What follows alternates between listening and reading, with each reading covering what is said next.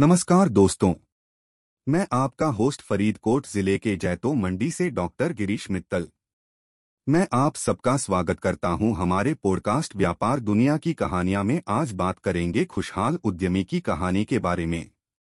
यह कहानी है खुशहाल उद्यमी की, जिन्होंने अपनी मेहनत, संघर्ष और लगन से अपने व्यवसाय को ऊंचाइयों तक पहुँचाया। खुशहाल उद्यमी एक छोटे से गाँव से थे।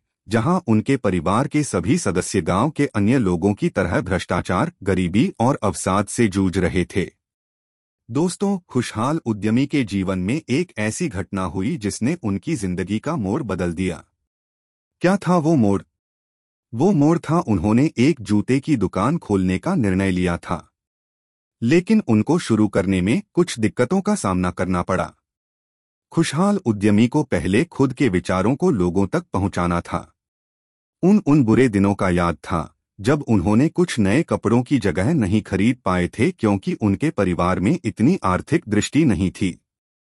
अपनी कौशल और ज्ञान को सभी से बांटने के बाद, उन्होंने आखिरकार सभी से दो लाख रुपए उधार लिए और खुद की एक दुकान खरीद ली।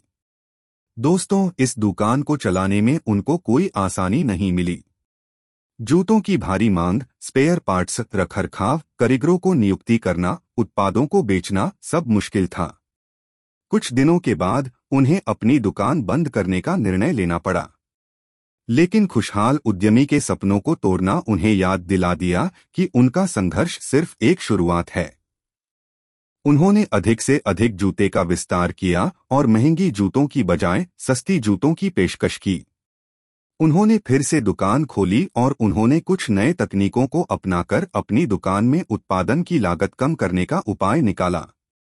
उन्होंने अपने उत्पादों को ऑनलाइन बेचना शुरू किया और अपनी दुकान को रिपेयर और मेंटेनेंस सेवाओं की पेशकश भी करने लगे।